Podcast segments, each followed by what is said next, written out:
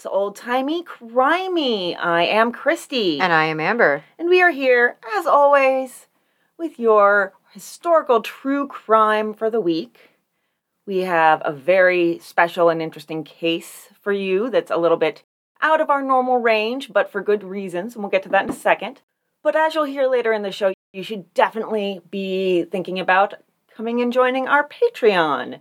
We are currently investigating a possible serial killer uh, in the 1910s in uh, Illinois. I've been struggling with Illinois and Ohio not being the same state this week. They are not. But you know what? There are a bunch of maps out there that actually try to make Ohio not a state. So, yeah, that's true. so, yeah, it's been interesting in my head. My brain is not braining well. So, yeah, but Amber told me today about the third murder in this series, and we found some interesting new angles. Uh, I really liked what you had to say about the seasonal thing because they happened in November and February, all three murders. February, November, February. Mm-hmm. So that to me, it seems like a solid thread to keep following. So we're going to keep looking at this. I actually kind of want to go back and just sticking on that February, November, February, go backwards and forwards and see if there were any other murders that took place during those months in Aurora. Or generally in the area. That's a really good idea to narrow it down to those months. This, that, that helps to narrow down the search if we end up finding something there, if it ends up being fruitful. So, so yeah, we're having a really fascinating time over there looking at these cases and looking at these murders that happen, and then just kind of authorities kind of stopped caring because then it, there were no more murders in the area, and they were like, "Hey, we're good, we're good, Yeah, it fixed itself. We're good. yeah, yeah. Nobody hmm. needs any justice here." What murderer? Speaking of finding justice, so the case that we're looking at today is a little bit different because it's out of our self-prescribed time range. You know, but it's our show and we can do whatever the hell we want. exactly why make rules if you can't break rules. That's what I'm here for. exactly. So it's in 1960, and normally we stick to, as of this year, 1953 and before. So that's a little bit different for us. That's close enough. It is close enough, yes. We got the seven year itch, guys. Yeah, there you go. And so there's another aspect to this case that really drew me towards it, and it's that we can help do something about it, which we'll tell you about after we tell you all about the case. But that is so rare these days. I mean, you think about some of the unsolved cases that we've looked at, famous stuff like The Boy in the Box and Tamam Shud and stuff like that. Things that everybody is sitting around like, okay, somebody come up with something. We have DNA now. And that is the case here that we could, and you, our listeners, could help to find some resolution to this case. We can do it. Yes, we can. So let's talk about Nancy Eagleson. Let's. So in 1960, Nancy was 14 years old. Her parents were Don and Betty Eagleson, and she also had a little sister, Cheryl, who was five. They lived in Paulding, Ohio. So Nancy was a high school freshman. She was said to be very friendly. And this was just a kind of a standard family. Don was a World War II vet. He worked at a bowling alley. Betty worked at a drive-in restaurant, which is very it's all very 60s. I love it. It is very 60s. So I actually read in one article that Don had like a Monday through Friday job out of town and he only worked at the bowling alley on Sundays because it was his brother's. Okay, all right. That makes sense. Nancy was pretty shy growing up, but she seemed to be coming out of that, and people were saying, okay, she's friendly, and she got her first boyfriend at age 14. Aww. They'd gone to the county fair a bunch in September, and then homecoming together the next month. It's all very pure and wholesome and sweet. I know. That that is so sweet. Because you know, back especially back then, this was like a wholesome courting thing. Uh, my six year old has announced to me that she has a boyfriend. Oh. He has not agreed to anything, well, of course not. but she does not care. And that's going to be very telling for the rest of her relationships throughout her life. You're my boyfriend. No, I'm not. Yes, you are. Those are going to be some fun train wrecks. Yes, I can't wait. So his name was Joe. Uh, the article that I got that from was not available online on any of my digital sources. I saw it in a news video about this case and then proceeded to pause the video in order to try to read as much as I could from they had it like on the screen but like tilted and it was cut off at the bottom and I also could not read Joe's last name. so I couldn't do much digging into that. He was on the football team. He ran track. It seems like he was something of a star on the track team actually. And Nancy also did what so many teenaged American girls did, what I did too. She babysat for extra spending money. And so the previous Saturday to the events we're going to be discussing, she had bought her very first pair of high heels.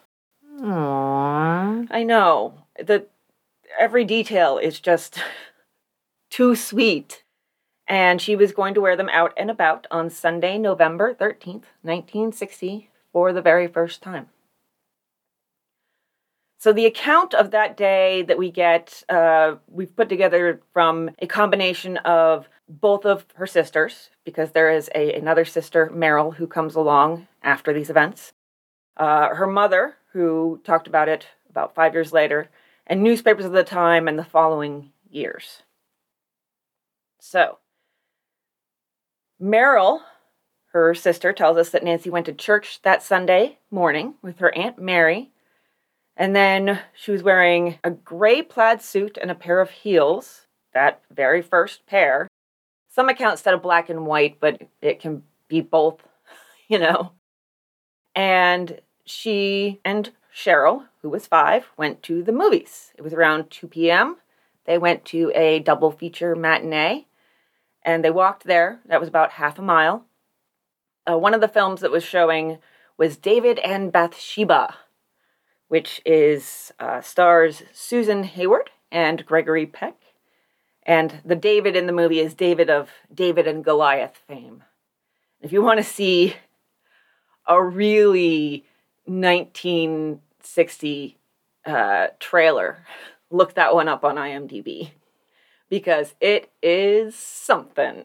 It's it's a fun a fun watch. I'm gonna have to do that. yeah, it's it's entertaining. They need to make trailers like that again. I need that in my life. Well, careful what you wish for, because that's all they do is bring things back. That is true. Yes. They finished up the double feature around six. Then they popped into a nearby restaurant for a couple of sodas. They were there about an hour and a half and then they stopped at the bowling alley where Don Eagleson worked, their father. He couldn't take them, so they decided to walk the five blocks home. And even that five blocks, do you, do you remember the blisters of your first pair of heels? Yes. I, yeah. It's, it's very much a, a moment of, oh, yeah, this whole womanhood thing is painful. yes. Yes, that is accurate my mom got me a pedicure before my first time going to France. And once I was there and I bought a cute pair of shoes, some nice wedge sandals with little leather flowers on them, uh, I learned that you should not get a pedicure before going on a trip where you're going to be doing a lot of walking because they uh, they buff off the calluses, and the calluses keep you from getting blisters. My feet, after one day in those shoes, were basically just entirely blisters. Nice. Jackson had to give me a piggyback ride back to the hotel. So it's 7:30 thereabouts. This is November. We're in Ohio. Sunset would have been more than 2 hours before. It's pretty much fully dark at this point. Cheryl's account of the day, the evening at least, from the papers, says that usually they would cut across a field to go home, but they noticed a car following them, so they stayed on the street, maybe trying to stay closer to light, closer to houses, etc. That took them past what locals called, quote, the spook house, which was an old abandoned filling station at the corner of the street where they lived, Klingler Road. There were also no sidewalks, and while the area was in the city limits, it's more of a village or a bedroom community with a population of less than 3,000 that year. It's funny because all the papers say 2,300, every single one. They must have all gotten it from either the same source or from each other. And yet the actual census has like 2,900. So 600 people just apparently Up and left. up and left, yeah. We have another mystery to look into, guys. We're going to find 600 people. So some accounts have the car being big and black. It slowed down, then pulled over. The driver asked the girls if they needed a ride. Nancy said no, we're only a few doors away from home. They're about four to five houses away. So close it hurts. It physically hurts. So the man swings down the road, turns around, drives up to them again. He pulls up on the wrong side of the road and asks for directions. Cheryl said that the man got out of the car, walked around the front, and then grabbed Nancy's arm. Nancy fought back and ended up on the ground. And then Cheryl either jumped on his back or tried to grab his shoulders. He must have been getting, I imagine, probably getting down on the ground to lift Nancy up because she was five. So how else is she going to jump onto a grown man's shoulders? But I, I love the moxie of these girls. You know, Nancy's fighting back. Cheryl's five. The attacker hit Cheryl in the stomach and she fell too.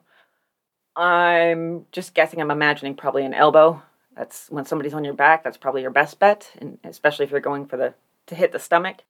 Cheryl said, quote, as he stood in the car, he blocked the door. I couldn't see what was happening, so I jumped on his back. He threw me back on the ground. So she she tries. They know they're in danger. The man then put Nancy in the car in the back seat. He got into the driver's seat and drove away, leaving Cheryl behind and Nancy's purse on the ground. Cheryl described him as about five foot eight, kind of heavy set, quote, with a belly like Santa Claus. Oh, my heart. That hurts. Also said that he had horn rimmed glasses and thought they might have thick lenses that made his eyes look bigger than they were. You know how the, the thicker, like, Coke bottle glasses back then. Mm-hmm. And she also thought he had a physical disability of some kind. Cheryl also reported that the man smelled like he'd been drinking. But the girl's mother, Betty, her theory later on is that what Cheryl really smelled was maybe chloroform or something like that. Quote, which accounted for Nancy's submission after a frantic struggle, end quote, Jean Rockwell reported in the Lima News five years later. That would definitely account for that if if we went from fighting to not fighting, and it does take a few minutes for chloroform to take effect. It's not as quick as you see in the movies. Yeah, and it's also it's also not as certain. Just a just a by the way, a, l- too little and it won't have any effect. Too much, you might kill them. So, yeah, the movies definitely kind of tend to mislead us about that. And everything, really. Well, yeah, that too. Everything else, yes. So Cheryl then ran to a neighbor's house and told them what happened. The neighbors called police. Police went out searching for Nancy, but they did not find her. Instead, uh, kind of sources vary a little bit. One source said one o'clock, and some other sources said two thirty a.m. Uh, some raccoon hunters were out, and they found Nancy's body eight miles northeast of where she was kidnapped. Police said the killer had made no attempt to really hide the body, and it likely wouldn't have been found for quite a while if not for these raccoon hunters. Yeah, so I, I believe the her body was found about 100 feet off the road. Mm-hmm. So even though it was still in a clearing, unless you're in the woods, it's not something you're going to find. Mm-hmm. Every hunter has to know, after all the stories of hunters and children finding bodies, that if you go out there into those woods, there's every chance you might find a body. Yeah, absolutely. I, I'm sure they expect more like deer antlers, but it's, um, yeah. It, it does happen sometimes. It does seem to, yes. So Nancy was fully clothed, except for her undergarments, which were found nearby. The autopsy did find that she'd been sexually assaulted. And then the man, after that, shot her in the chin, and the bullet exited kind of towards the top of her head, forehead area. It was a small caliber. I think I read 32 caliber somewhere, and that kind of is important to know one way or the other. The coroner set the time of death around 9 p.m. So, an hour to an hour and a half after she was taken. Here is the evidence that was taken from the crime scene by police for investigation in 1960 a bullet fragment from her skull, semen, uh, her fingernails that were cut.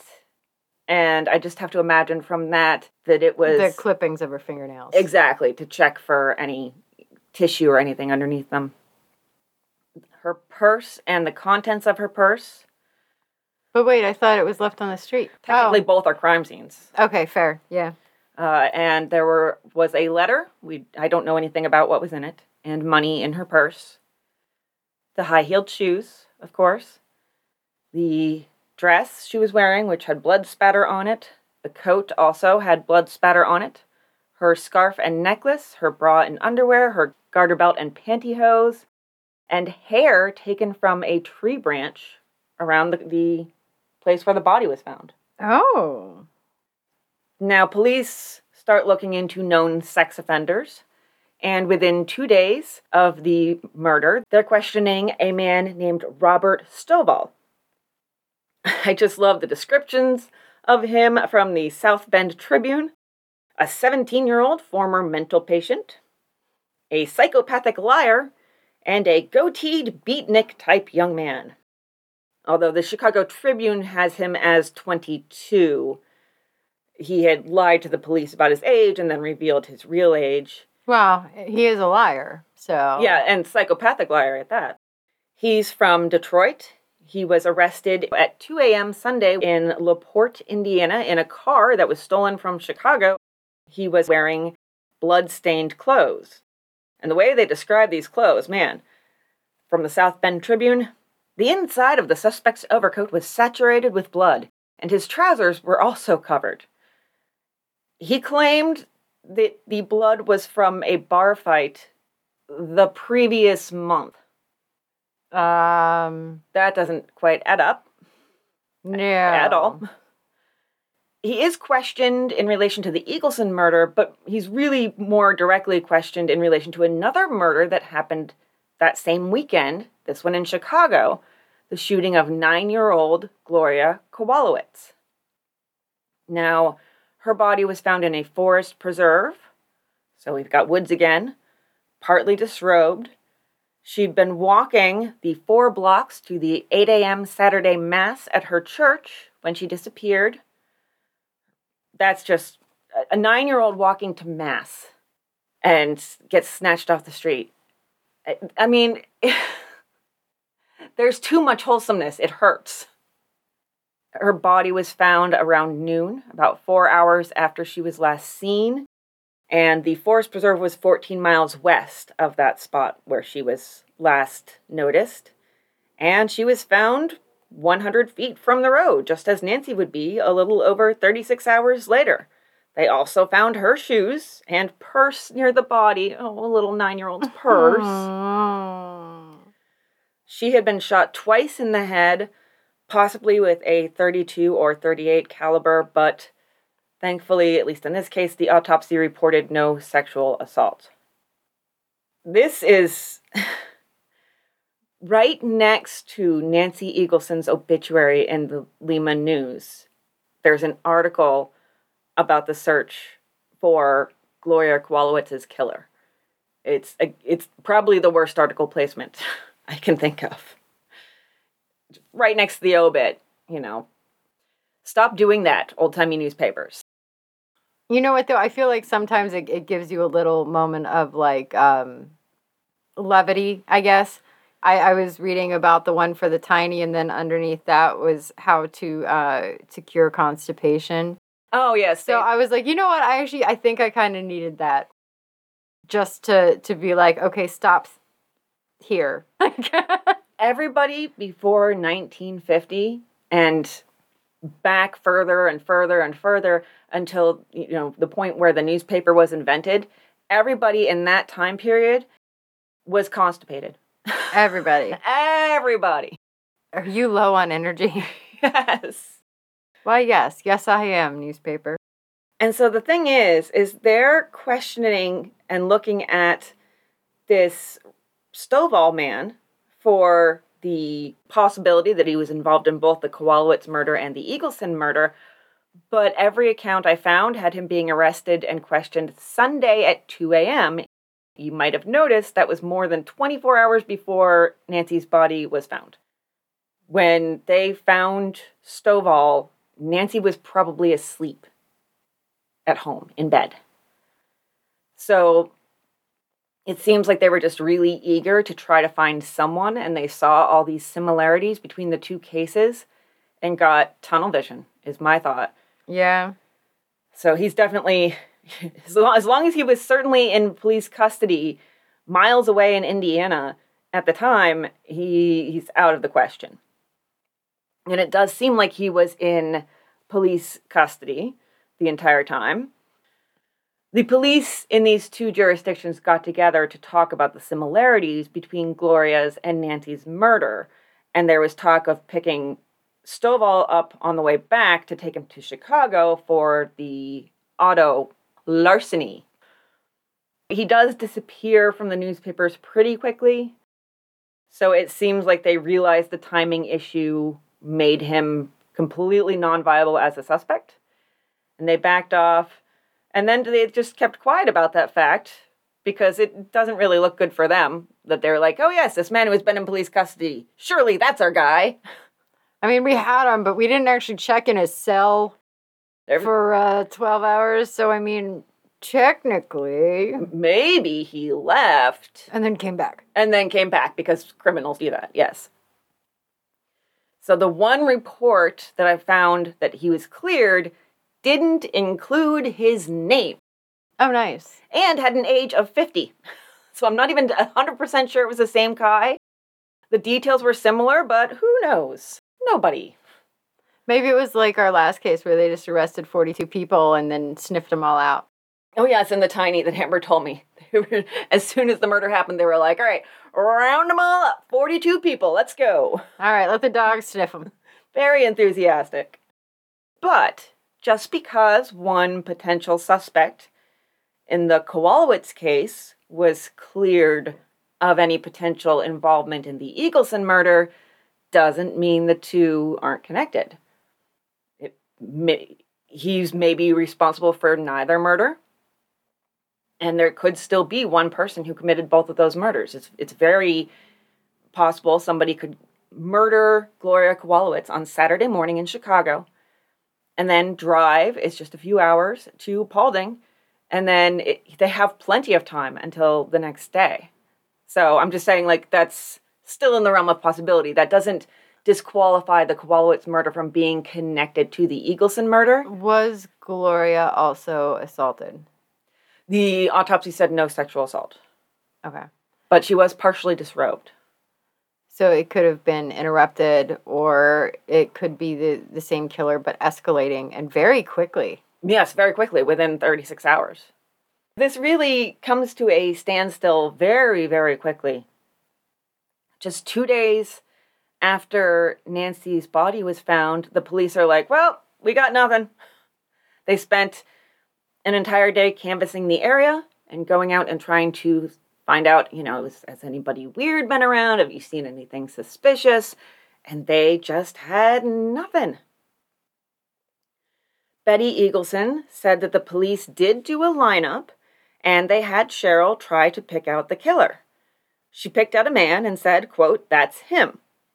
But Mrs. Eagleson said that the police didn't put much stock in Cheryl's identification because she was young and obviously traumatized. Nancy was buried on November 17th. Over 500 people attended, including many of her classmates. And the sheriff, you know, they're still trying. He had his men checking the cars of the funeral goers.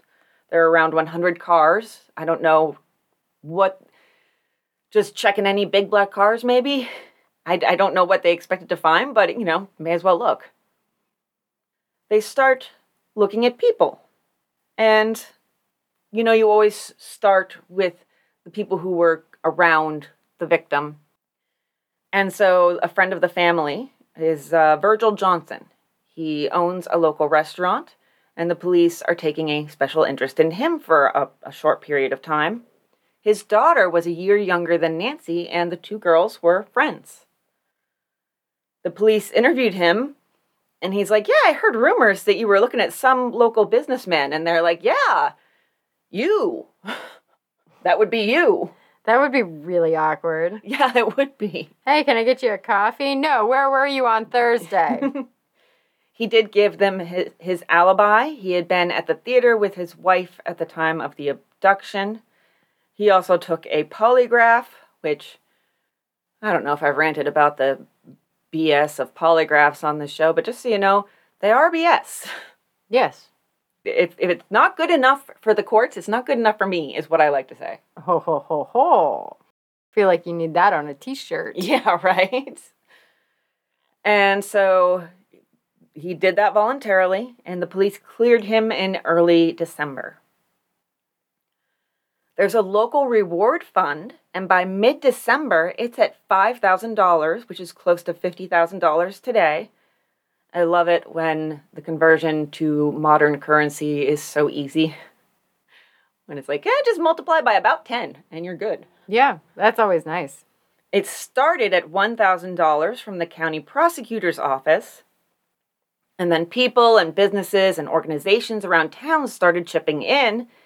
An article in the newspaper when it hit 5,000 obviously had a good effect, as two days later there was a new article stating that the reward fund had increased to over $6,500.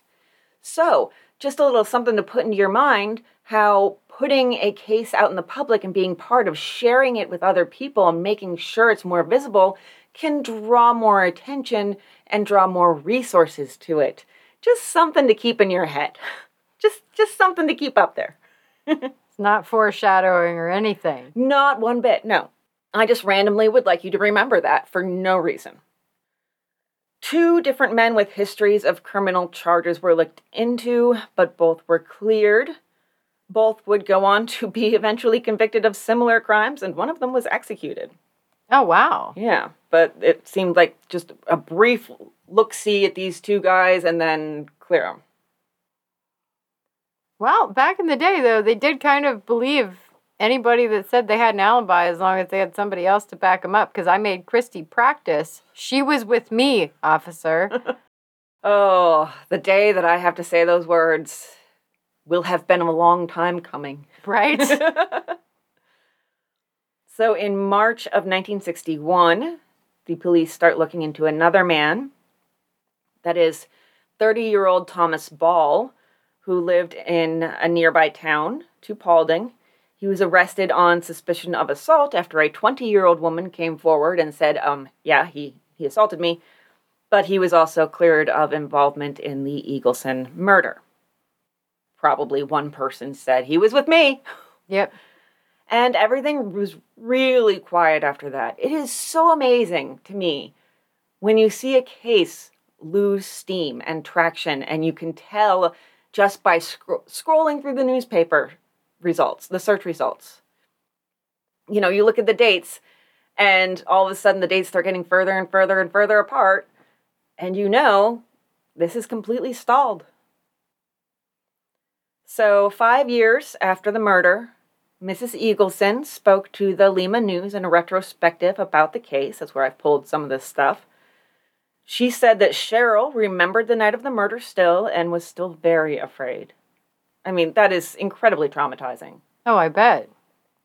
They had tried getting her medical treatment, didn't help as much as they had hoped.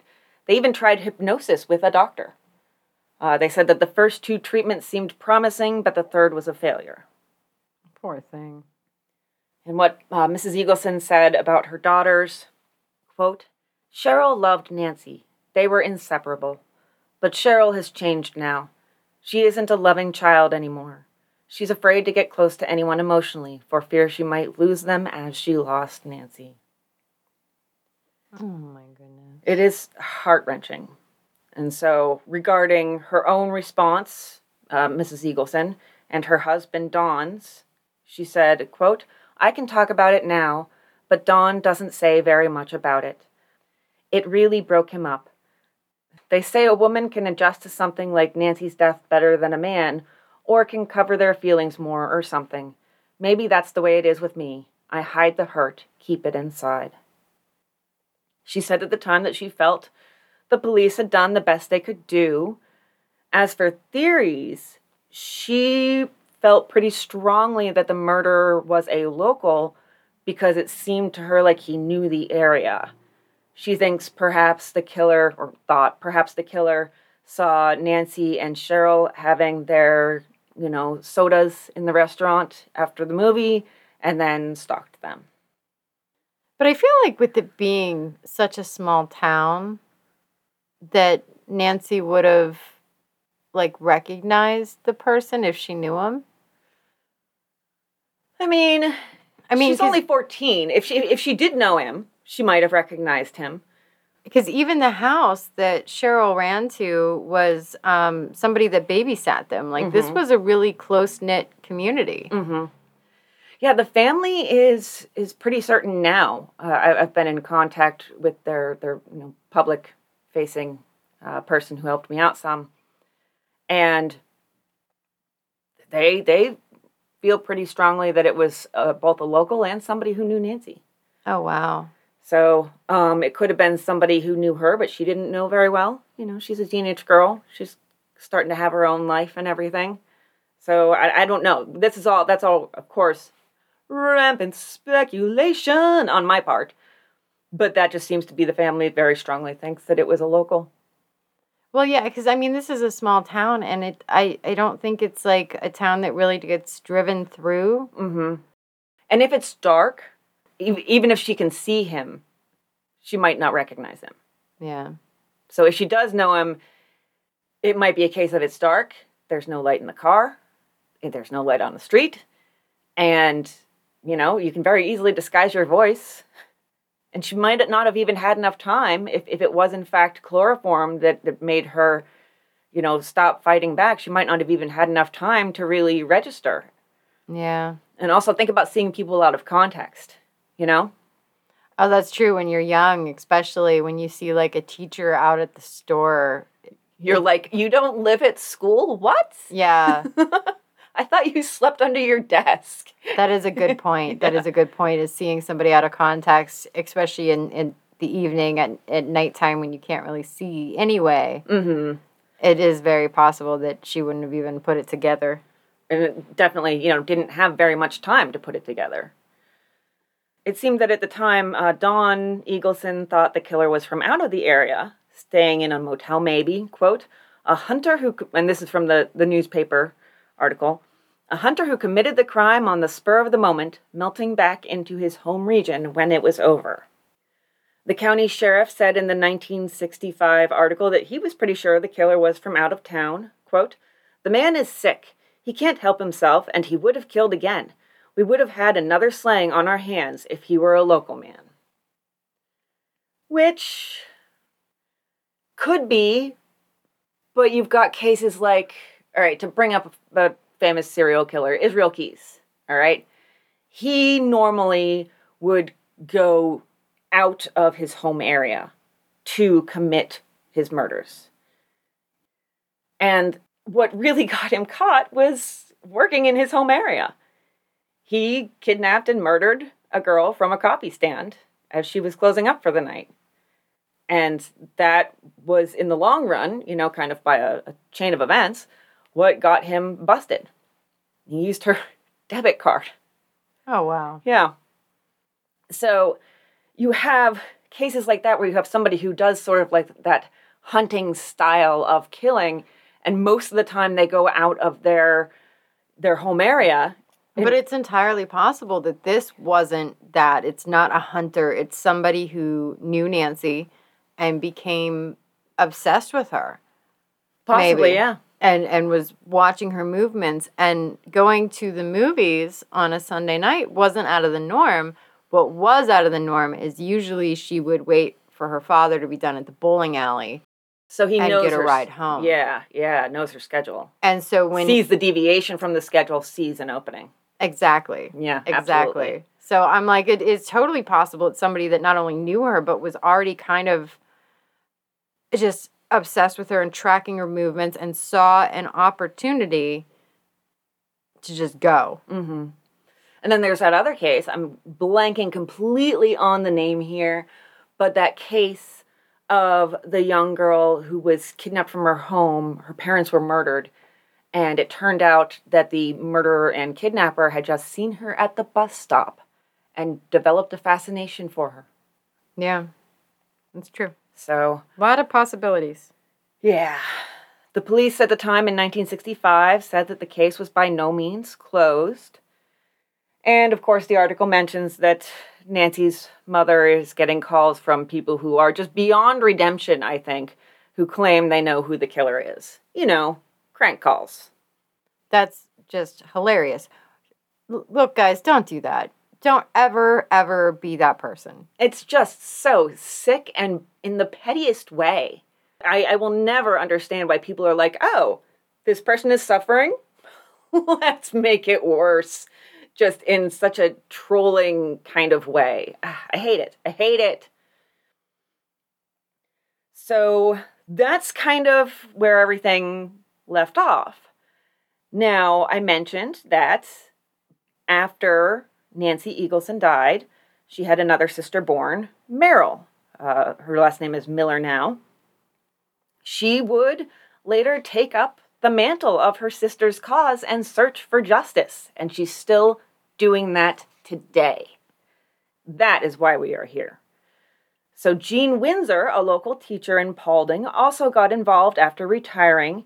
She had been interested in the case for years. She did an interview with uh, TV station WPTA 21, and she said, quote, It's haunted me all my life.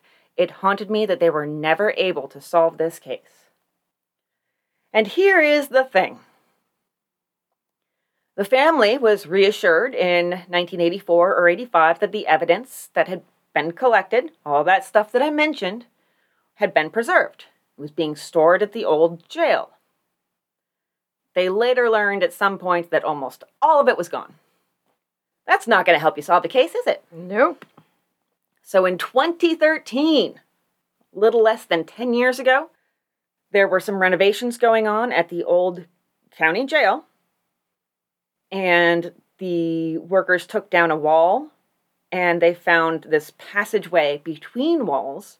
Somebody said there were shackles on the wall. Oh, my. Yeah, um, they did find bones, but they were determined to be uh, from animals. Sure, sure. and they uh, they found a shoe in the passageway, a high heel. yep.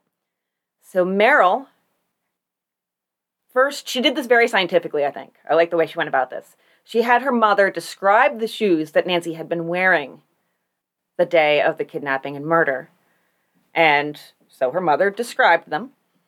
And then Meryl showed her mother the shoe that was found hidden at the jail or lost at the jail. I'm not sure what the best terminology is because we don't know. And it was a match. Nice. They did send the shoe away for DNA analysis, but they got no DNA profile from that, which I mean, it's not in a bag, it's not stored properly. DNA degrades over time and quality. And that was 2013. We've made a lot of progress now, even in just the past nine years, in being able to pull up DNA profiles from smaller and smaller and smaller samples and older and older and older samples.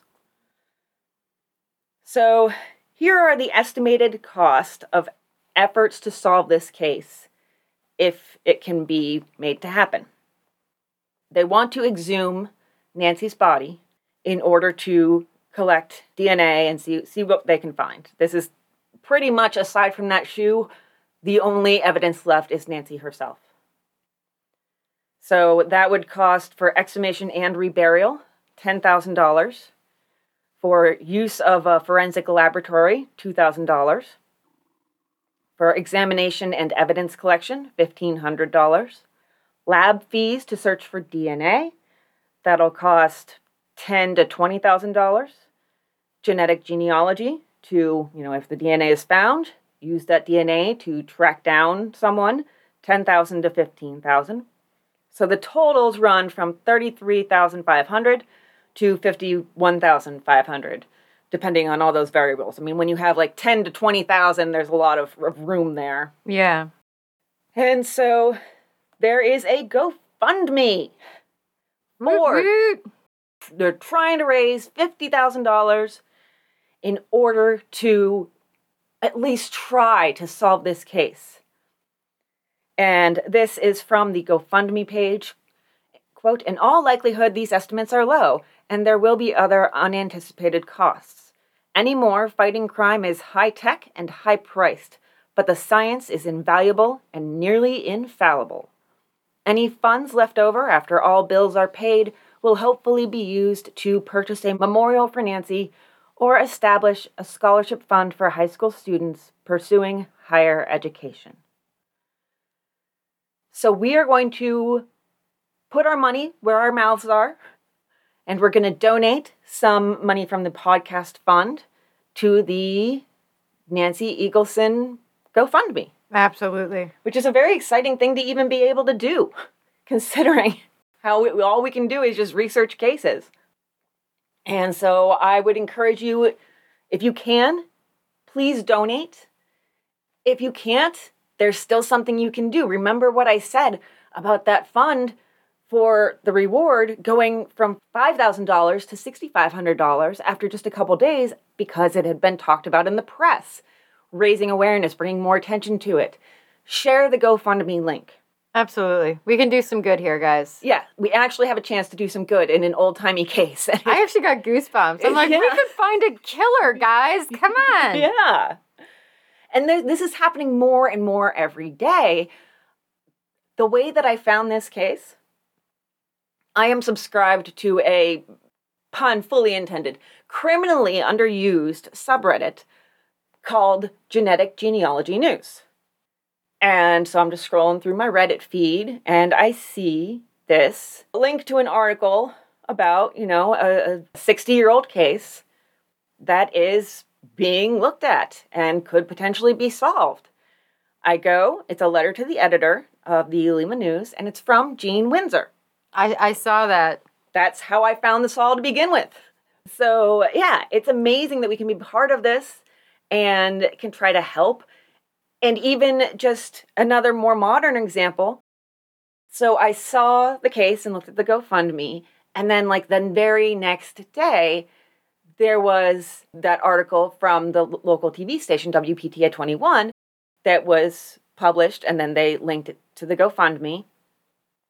And the GoFundMe, I was able to watch an anonymous donor sometime in that time period, $500 they dropped on it. Nice. So you can see this gaining traction. And we could find justice. We could help find justice. As Gene Windsor said in the very letter that led me to this case, quote, all that is needed for the injustice of this crime to be perpetuated and even multiplied for 61 years. All that is needed is for good people to do nothing. And so let's do something, guys. In addition to donating to or uh, sharing the GoFundMe, I found something else uh, that the, the family actually hooked me up with. Nancy Eagleson has a profile on this website I'd never heard of called uncovered.com. And they have what they call citizen detectives. You can sign up to be one, and then you can look at cold cases and help pull information in. So let's say you're one of these people like, oh, I don't know, us, who really likes reading old newspapers and digging through all that stuff. you can contribute in that way. It's sort of like crowdsourcing, finding the information about these cold cases. And so I would encourage everybody, if you are interested in this, to consider going to uncovered.com and seeing if you can help fill in some of this information about people who are missing or have unsolved murders. One thing that we're going to do is in the future do a couple of these cases and as we do them if you know we're accepted as citizen detectives by uncovered.com uh, contribute that information i mean we save all the links anyhow Yeah. so we can just go and put the links in and you know even potentially use that as an organizational tool to help because they have a timeline as well that also links to, to resources. So say you know one part of the timeline is say in the nancy eagleson case the kidnapping itself that has links to articles that talk about that and then so on and so forth throughout the entire timeline. It's a nice nicely organized thing there and so, yeah, I found a couple cases. They don't have a ton from our time period, but they have enough that there's some there's some stuff we could do there, for sure. So we're we're doing a lot of somethings. We're doing a lot of something. Yes. So okay, that is the Nancy Eagleson case. Donate, share. Let's do something, guys. Let's let's do something. I'm Let's loving. I'm, Do I'm some things. very very excited. In case you couldn't tell. So okay, I found some recipes Oh no. and then today I got an email with a recipe from one of our beloved listeners. So, this from Shannon. Uh, I'm not sure if it's Shanann. There's there's a two A's. I'm never sure how that one's pronounced. Uh, Brent. Okay, so Shanann Brent. She has a cookbook from her great grandmother called The Way to a Man's Heart. I love it already. she, she put in parentheses, eye roll, twitch. I, I love it. Yeah. And uh, so, uh, quote, among other things, like learning how to feed my invalid and learning that a two year old can have hard candy between meals as a snack, I found this recipe. Oh Lord. All right, so this is ginger snap sauce. Oh. Four ginger snaps. I'm not going to give full quantities, I'll just read the ingredients brown sugar, vinegar, onion juice, hot water, fish or soup stock, a lemon, and raisins. What? Mix all together and cook until smooth. It must taste strong of vinegar and sugar, and more of either may be added to suit taste. Grated gingerbread for filling, page 414, may be used in place of the ginger snaps. Pour while hot over fish, meat, tongue, and leftover meats, and serve cold. Ugh. Yes, ginger snap sauce, yes. And uh, Sh- Shannon said, I mean, who doesn't love a good ginger snap lemon onion fish sauce with raisins or something? I'm also super confused as to how you you heat it until smooth if there's raisins. How? There's no such thing as smooth after you put raisins in. I guess everything but the raisins is smooth. We're mixing onion juice and ginger snaps and fish stock. I don't think that logic is really applying anywhere on this trail. I don't know, but I want I I think I want to make this Hmm. Just to know what it tastes like because in my head I'm like lots of recipes will have sugar and vinegar because they they complement each other. Mhm. So I'm like that's okay and like onion juice, I'm fine with that. I know you're not an onion person. I love onions. It's only half a teaspoon. and and so yeah, maybe just for some like umami. And ginger is used in savory a lot, and so maybe the ginger snap is just to add like some ginger and some sweetness. But I also don't think it'll taste good, but I kind of want to try. Morbid curiosity. I am a glutton for punishment here. And you pour it over what? You pour it over meat? Meat, yeah, and then let it get cold. Yep. Pour while hot over fish, meat, tongue, and leftover meats and serve cold.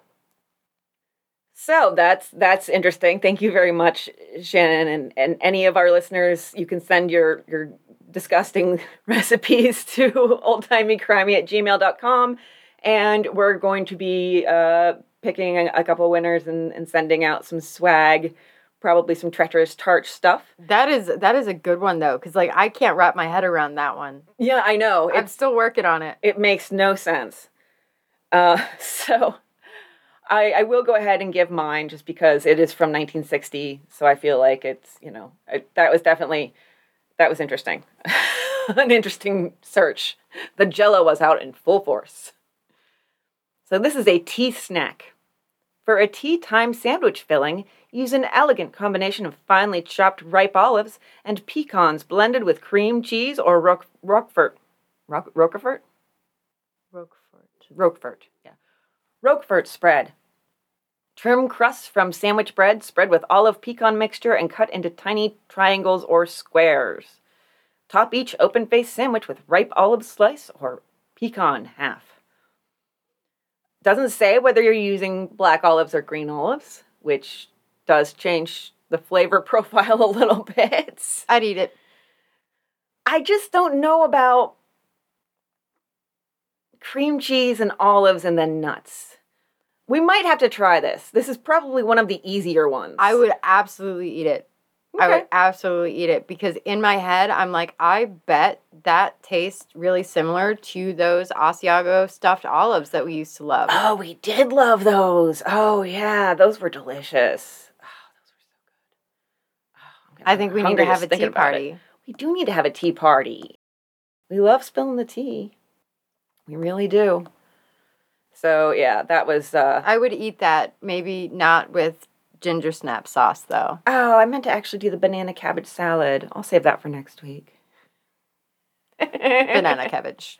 banana cabbage salad because I found like three of them and I thought, oh, that was good. But one of my one of my other recipe clippings was covering the banana cabbage salad. So next week you can look forward to hearing about banana cabbage salad. The the one that did not win was um, just very plain, but I, I, I feel like you're making a soup here because it's called good appetizer.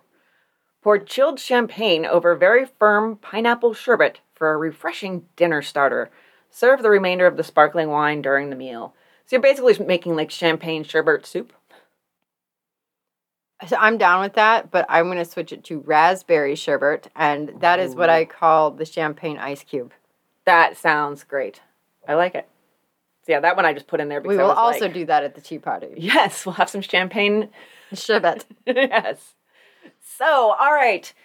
Uh thank you listeners. Um you know the usual stuff. Uh every everything you could possibly use to support us or say hi or whatever is down in the show notes, all the various links.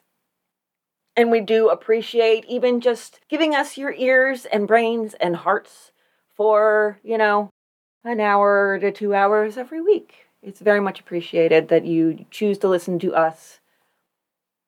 And I really, really would love to see some some action on that GoFundMe. I'm excited. I'll be watching it.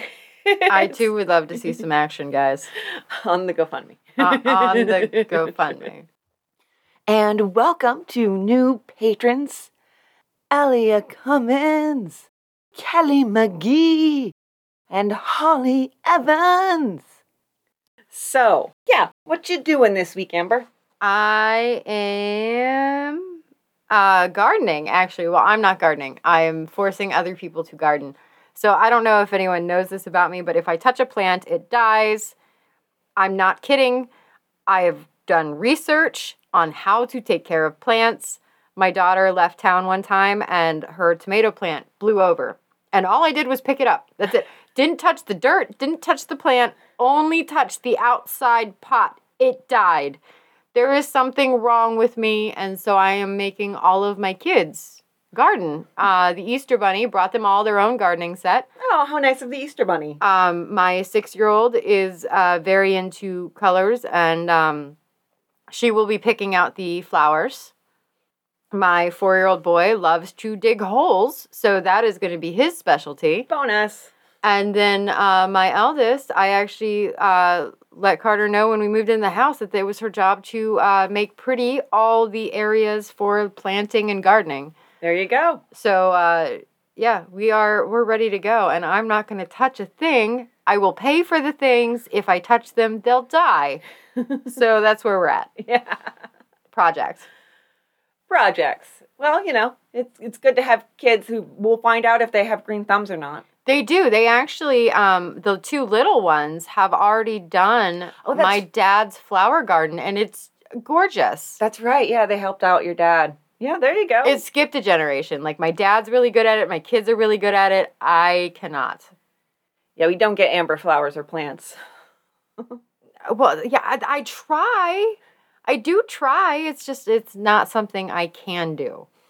I I know my limits. And that's very good. It's very And what are to you doing limits. this week? Um, I am. I'm probably gonna be in the bath a lot because I think I um, like sprained a, strained a muscle, uh, coughing from my wonderful allergies because the pollinating has begun. The pollinating. Uh, so it hurts a little bit. And yeah, I'm probably going to be in the bath a lot. Uh, I have acupuncture this week. So we'll keep on seeing how that's going.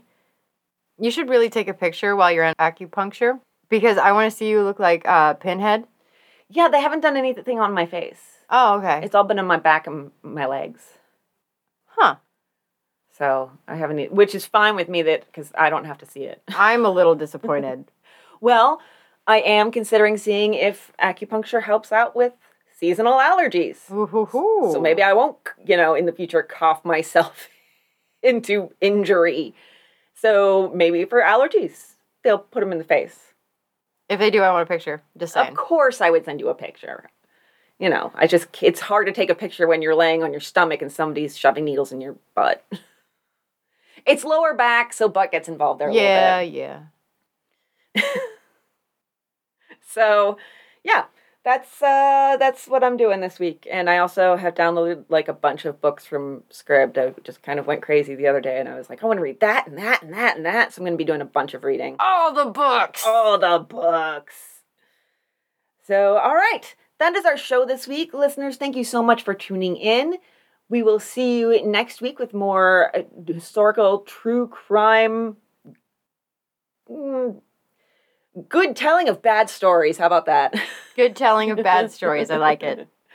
And uh, just, you know, for our piece of advice this week, maybe don't try to claim that the blood on your clothes is from a fight a month ago. Yeah, yeah. Nobody's gonna believe you. And if it is, uh, think about maybe changing your laundry routine. Yeah. Yeah, just a little bit. So, okay, we'll see you next week. Bye. Bye. My sources are Nancy Eagleson's GoFundMe page, uh, the letter from Jean Windsor of Paulding on limaohio.com, the Lima News by Jean Rockwell, WPTA 21 by Tom Powell from newspapers.com, the Marion Star, South Bend Tribune, Chicago Tribune, Indianapolis Star, lots of stars and tribunes, the Daily Advocate, the Evening Independent, and the Delphos Courant. And a thank you to Meryl Eagleson. Uh, I got in touch with her for the case, and she put me in touch with Jolene Rice, who gave me some info and linked me some im- important sources. So much appreciated. Uncovered.com, WPTA21.com by Tom Powell, TimesBulletin.com by Nancy Whitaker, Newspapers.com, The Lima News, Delphos Courant, Marion Star, Telegraph Forum, ProgressNewspaper.org, and LastMemories.com. Stovall up on the way back to take him to Chicago for the auto larcen larceny? No, larceny. Let's just clap. We can clap if you wanna. We can leave your friends behind. Leave my screw ups behind.